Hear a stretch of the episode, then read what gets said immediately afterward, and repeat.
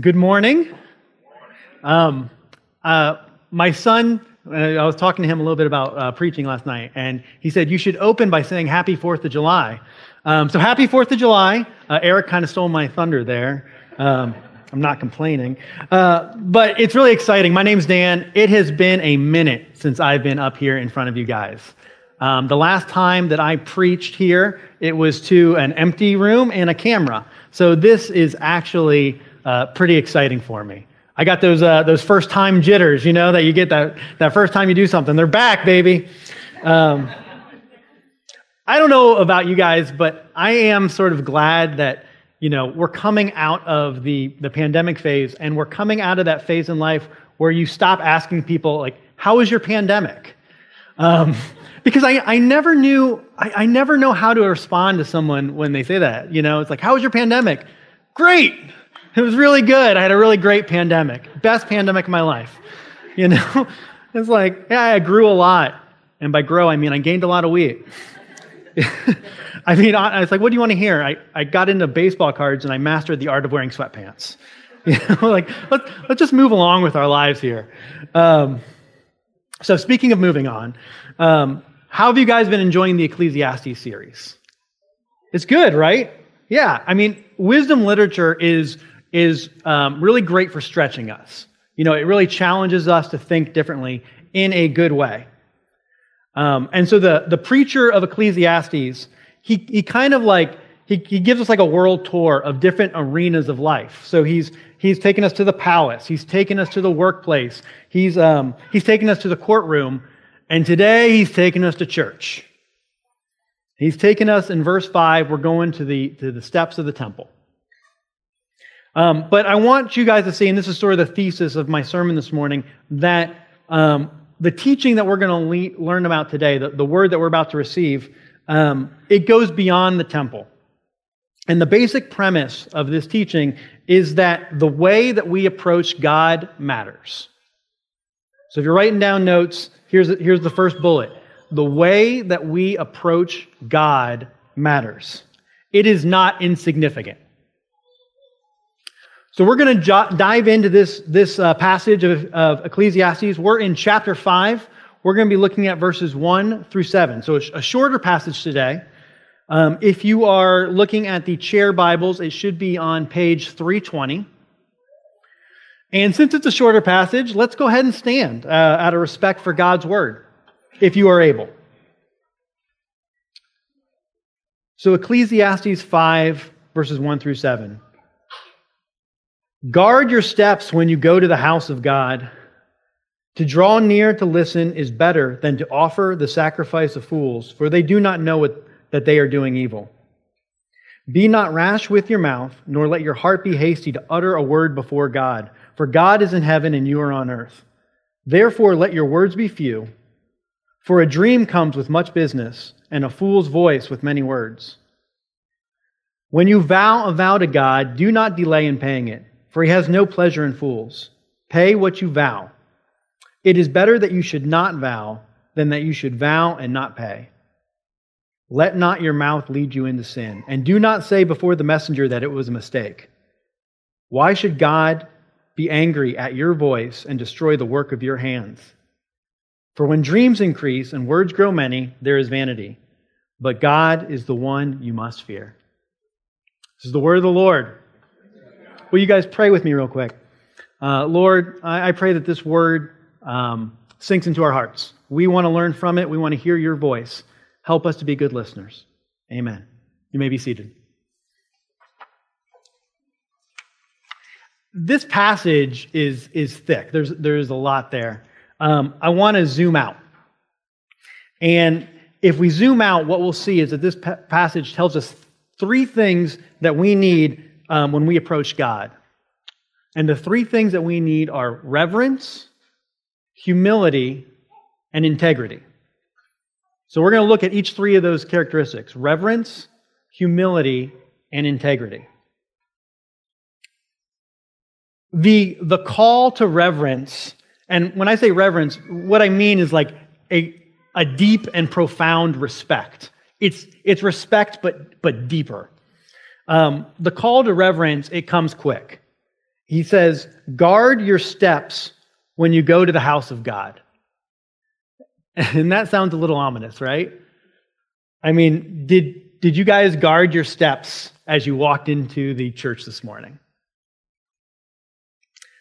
Honestly, one of the things I love about coming to the Oaks is just how easy it is to walk in here. You know, it, it's come as you are. This is as dressed up as I've been in 16 months. Like, it's come as you are. Like, you, you don't have to dress up.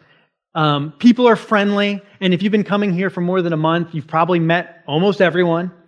Um, you've probably learned the routine of our, of our service. Um, and even the building itself, you know, there's not a lot of mysteries. It's a small building. You've probably seen all the rooms by now. There's no inner sanctum or, or you know, uh, inner room that you can't get to. Except maybe that little pastor's room in the corner, right? That's got a little mystery. Um, I'm going to pull back the curtain and let you know what's in there. Uh, inside the pastor's room are two chairs, um, an air handler that turns on the AC system that will scare the devil out of you when it turns on, um, and Pastor Matt's stash of Larabars. But you didn't hear that from me. but it's easy to come in here. It's easy to come in here. It's, it's fun to come in here. Um, it's comfortable to come in here. And a little comfort is good, but too much comfort is dangerous. The old saying, you've probably heard this before, I think it was, I'm going to go with Chaucer, I'm just making that up. Um, familiarity breeds contempt, and contempt is a loss of respect. Familiarity breeds contempt. So the danger that we must guard against is that walking into God's presence, uh, we walk into God's presence overly comfortable. We come into these, come in through these doors kind of half-hearted and distracted. Um, I want you to, to, I want to read this, this uh, quote for, for you guys. This is from Pastor Eugene Peterson. Um, and he says, Sometimes I think that all religious sites should be posted with signs reading, Beware the God. The places and occasions that people gather to attend God are dangerous. They're glorious places and occasions, true, but they're also dangerous. Danger signs should be conspicuously placed as they are at nuclear power stations. Religion is the death of some people. Doesn't that sound a little strange to our ears? It sounds strange to say, but it's not healthy and it's not safe to get too comfortable inside of a church. Or, as, as Peterson just said, any place or occasion where God is present. There is a, um, a story that, I, that I've, I've, been reading through the Old Testament, and the story that's kind of stuck with me. It's from 2 Samuel. Um, and it's this scene where the Israelites, and there's a whole backstory to this, but I'm kind of jumping, or I'm placing you right in the middle of the story. There's a scene where the Israelites are moving the Ark of the Covenant um, to Jerusalem. And the Ark of the Covenant, you guys know from um, the uh, uh, Indiana Jones movies, I mean the Bible. Um, it's like this very special, unique place, uh, manifestation of God's presence in Israel at that time. And so they're moving the Ark of the Covenant uh, to Jerusalem. And um, en route, it's being pulled by oxen. And en route, the oxen stumble, right? And the ark's going to fall. And one of the people nearby, a guy named Uzzah, he puts his hand on it, likely just to steady it from falling. And the moment he puts his hand on it, God strikes him dead. And my first reaction was that oh my God. like, what's going on there? That's a little extreme. Well, it turns out that God had given Israel, specifically the Levites, very extremely specific instructions on who can move the ark and how it could be moved. And Uzzah was not following God's instructions. So there was a clear act of disobedience. But I started to think about it, and, and so Uzzah, this guy, he's a Levite. All right, so he he knows what the rules are. So why would he just disrespect God's rules? Why would he, you know, behave towards the ark, you know, handle it with, with contempt. And it's interesting if you read more about this, all right, before the journey, the ark had been staying in a house. It had been in a house. What house? The house of Uzzah's father. It had been in his house for the last 20 to 40 years. So Uzzah, he grew up around this thing. And he walked by this thing every day or every week, you know, just part of his normal everyday life. Remind me of kind of like how we just sort of cycle in and cycle out of church week after week. And after being around it for so long, he must have grown too comfortable in his presence. And he stopped guarding his steps. So the question, let me ask it again. I, I asked it once. Let me ask it again. Did you guard your steps as you walked in this morning? What is your heart like when you approach God? And the, and the, and the real question I think we all need to ask ourselves has too much comfort dulled our sense of reverence? There's danger when we lose our reverence. And I, I, think the danger is different. I don't think God's going to strike us dead if we touch the ark. But what Peterson said is that religion is the death of some people. And what I think he means there is that our hearts can grow bored and they can grow cold and they can grow numb and they can grow distant from God. Our hearts can grow away from God. Is that less dangerous than death? I think from an eternal perspective, it isn't. So we have a call to reverence. And after our call to reverence, we have a call to humility. If you read, when we read verses 1 through 3, it warned us not to be rash with our mouths or hasty with our words, but to simply draw near to God to listen. To approach God more ready to listen than to speak.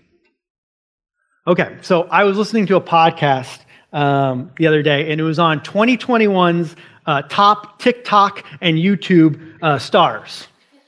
Now, before you start worrying about me, I, I, I need to explain. This was a basketball pro- podcast, and the host had given his daughter 15 minutes with the mic. So she brought this to the table. But I listened to it nonetheless. And um, aside from, from not knowing a single person that they had mentioned, I was kind of blown away by this. There's an ability for someone, and really anyone these days, to create a following. It's never been easier than it is today to speak to a crowd. Your voice can be heard. And, and I, out of curiosity, I went to a couple of these YouTubers and kind of watched some of their content. And I don't, I would even struggle, and I know some people would disagree with me, I would struggle to call them content creators because what they were doing was they were narrating their day. Here's my thoughts as I go to the gym. And here's my thoughts as I commute to work or, or whatever they were doing. It was just sharing their mind. But for some reason, people are watching it. And I, I know that I'm not breaking any news here, but we've become a society that's obsessed with the sound of our own voice. And it drains us. It is draining to our society and I, I, I, wish that it was just something that was just like out there, that was outside of these walls, that didn't impact us. And maybe to some extent it's worse out there, but I think the danger's in here as well. Um, this is a great quote um, by Bonhoeffer. Um, he says, Christians, especially ministers, so often think that they must always contribute something when they're in the company of others that this is the one service they have to render. They forget that listening is, can be a greater service than speaking. Many people are looking for an ear that will listen. They do not find it among Christians because Christians are talking when they should be listening. Now, catch this next part. This part just right through my heart. All right. But he who can no longer listen to his brother will soon no longer be listening to God either. He will be doing nothing but prattle in the presence of God, too. This is the beginning of the death of spiritual life. And in the end, there is nothing left but spiritual chatter. Oof. Does Bonhoeffer know me? Like, and did you guys catch that? Open mouths and closed ears it, it not only deadens our relationship with our neighbors, with our friends, with our family, it deadens our relationship with God. All right, quiz, quiz time. Can anybody guess what phrase Jesus repeated the most when he was on earth, according to the Gospels? Think about it for a second. What phrase did Jesus utter the most? What phrase is written down in the Gospels attributed to Jesus the most while he was here on earth? Uh, we got one. We got it. He who has ears, let him hear. Jesus was telling us we got to listen. Um, as, as, I've been studying for this, for this sermon, preparing, I came across um, the writing of one pastor, and I thought this was really powerful, so I, I just straight up copying it. Um, so he, he put it like this He says, Listening is crucial whenever we draw near to God because listening involves yielding. As I listen to someone, I am surrendering over a portion of myself and my time in order to know them more. In this way, listening validates worth. By listening, I declare that you are worth my time and attention. My focus shifts off myself and onto you. And this explains why speaking to someone who listens is truly life giving. Listening is an act of humility. Have you guys ever thought about it in that way?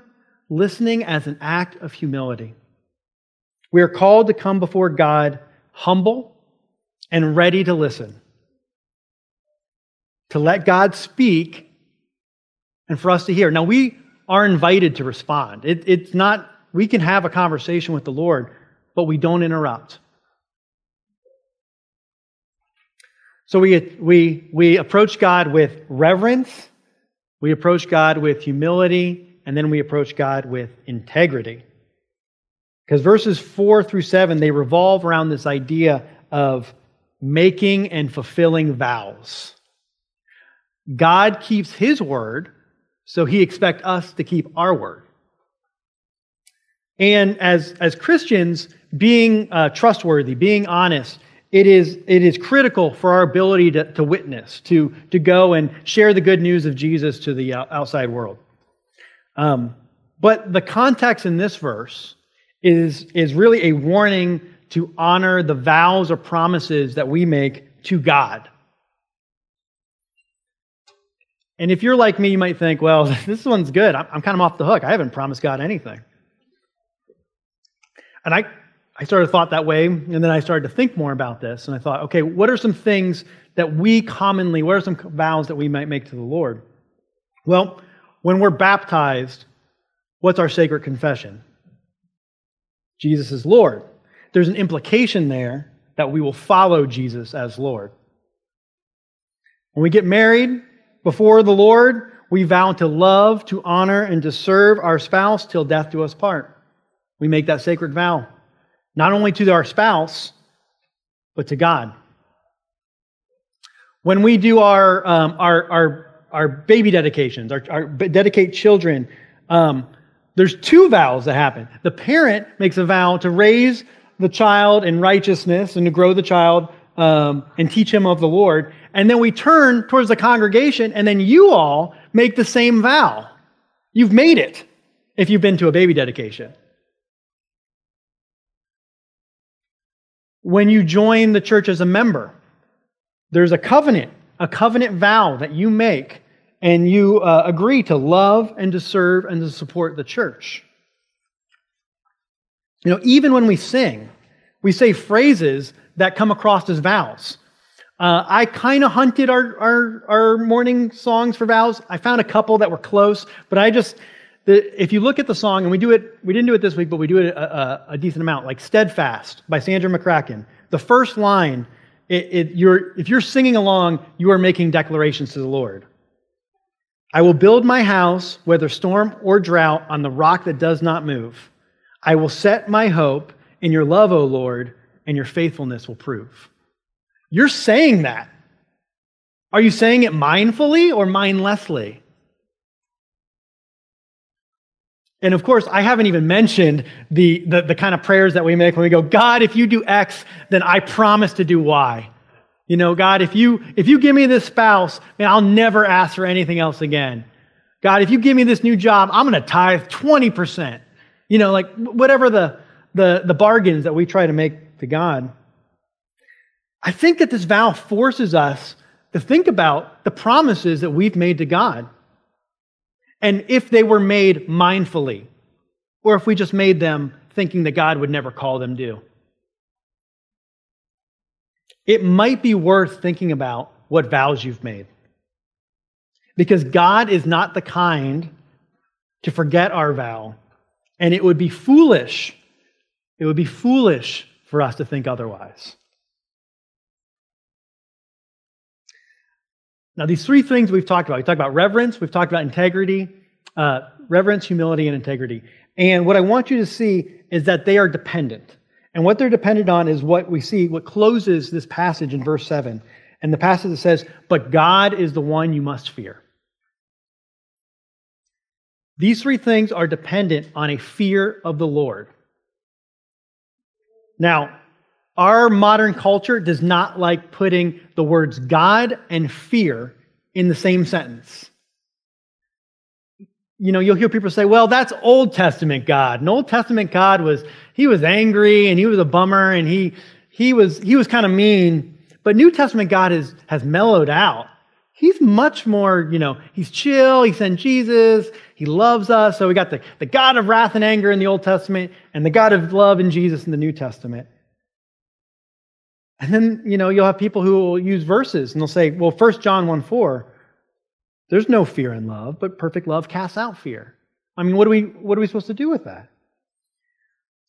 Um, the argument that God and fear don't go together, it, it falls apart because one, God doesn't change. God is unchanging. And two, Jesus himself, and he says this in Luke chapter 12, and this will be up here for you. He says, I tell you, my friends, do not fear those who kill the body, and after that have nothing more than they can do.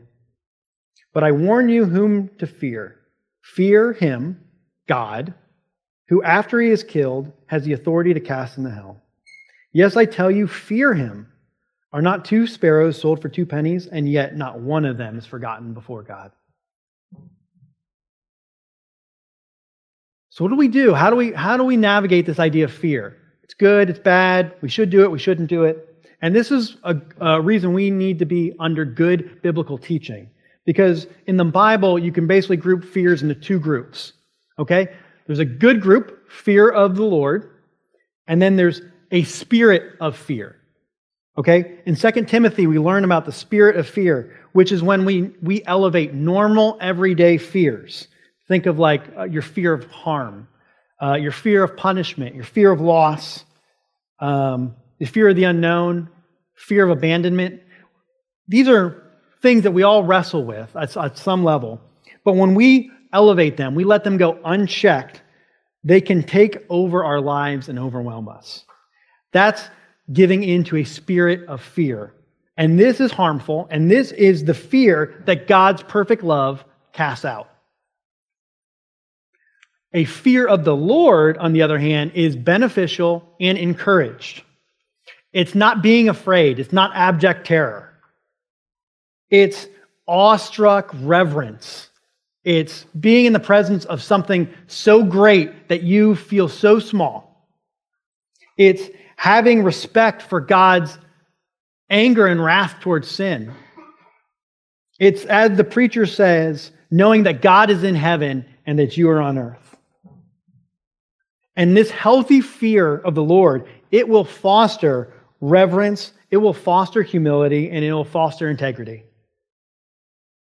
Having respect, all right, this reverence, having this respect, knowing our place, this humility, honoring our word, being, in, being a person of integrity, won't be as difficult when we have holy fear of the Lord. And this fear, it isn't just proper, it's practical. When we have a healthy fear of God, other fears will lose their grip on us. They are weak in comparison to God's power. So, those fears of life, some of the things I, I listed off a few minutes ago, um, they will um, lessen when we are properly fearing God. If we lose our fear of God, they will manifest themselves into a overwhelming spirit of fear and we'll become a scared people. So, because I'm talking about fear and because it's, it's a complicated, you know, it's a complicated split to make, I, I, I want to be like overly clear. I am not telling anybody to drum up a panic terror when approaching God. Um, quite the opposite, actually. Psalm 34, it says, you know, to uh, delight in the Lord. You know, I think we need to, we go to, to Lord uh, before the Lord with a joyful spirit. But I am telling us that a healthy sense of reverence is important. That we, we should continue to be awestruck by God and our smallness in comparison to his greatness. So, God was angry and he punished the Israelites when they approached God sinfully. That was God. When, when the Israelites came up and they sauntered in front of God in a careless way, bad things happen to them. And God is unchanging. He hasn't changed his stance. He hasn't like lowered the bar. Now you can come up in front of me and, and just whatever. God is unchanging. He's the same yesterday, today, and forever. But there is a big difference between how those in the time of Ecclesiastes approach God and how you and I can approach God.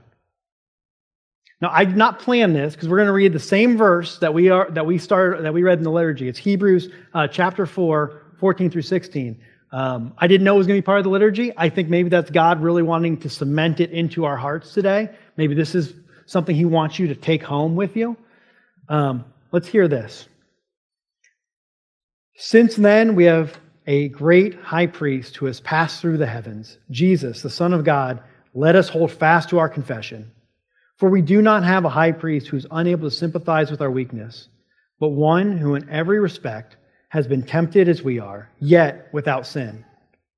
Let us then, with confidence, draw near to the throne of grace that we, might, that we may receive mercy and find grace to help in the time of need.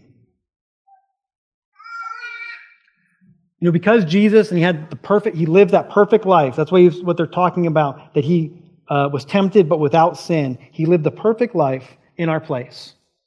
And then he died a death on the cross for our sins. We now can come before God as his children without fear that we'll be rejected. We do not have to go, in front, we do not fear that God will reject us when we come into his presence. So, learning to approach God with the holy fear is now part of our sanctification. It's now part of how we grow. It's, it's how we deepen our relationship with God. It's important. It'll keep our hearts from growing bored and distant. But any punishment that was due to us for sinfully approaching the Lord has been covered by Jesus. Yeah, if Instead of the oaks, if instead of you had come to Solomon's temple 3,000 years ago this morning, there would be an altar of sacrifice up here. And upon that altar, we would have to spill blood. We'd have to spill blood to rescue us from the death uh, that our sin has earned us.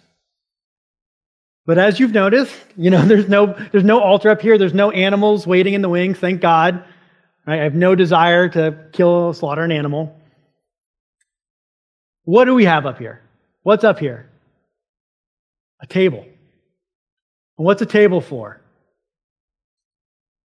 A table's for friends. A table's for family. It's for sharing a meal, it's for having a celebration. We get a chance to celebrate the sacrifice that Jesus has made in our behalf. So, we're going to take communion.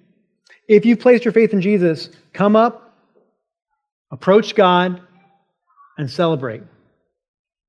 Now, as we've talked about, guard your steps. Don't, don't come up just because it's the thing you do at the end of the service. You know, we're packing up, barbecues are waiting. Like, Let's not come up with that attitude. Let's come up with a reverent heart. Let's come up with humility. And let's try to listen to what the Lord has to say to us. Um, the night before Jesus died, he was with his friends around a table. And he took, his, he took the bread and he broke it and said, This is my body broken for you.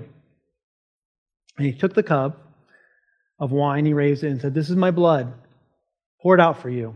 This will cover, this is covering your sins. And he asked his friends to do this in remembrance of him. So we're going to do that now. Uh, you guys have your little cups and you know the routine by now. Um, come up with um, thankfulness, with reverence and humility uh, for what Christ has done on your behalf. I'm going to pray. Father, please let your words sink in. Uh, the words of the preacher, the words of the author Hebrews, um, whatever words were from you during this sermon, I pray that they would sink in. God, I pray that we would be listeners, that we be people who approach you looking to listen, not to speak, but to, to hear what you have to say. Lord, help us to realize and, and appreciate the magnitude of your glory to the extent that we can, Lord. We're, we're, we're, we're finite and you're infinite. So forgive us when we don't. Thank you that Christ paid, um, paid that penalty for us. Thank you that we don't face death for, inappro- for approaching you um, irreverently. Um, God, thank you for Jesus. Thank you for the sacrifice that, that he has made. Thank you for the way that he has transformed um, how we approach you, um, how we know you, um, and he's transformed our lives. Thank you, Lord. Amen.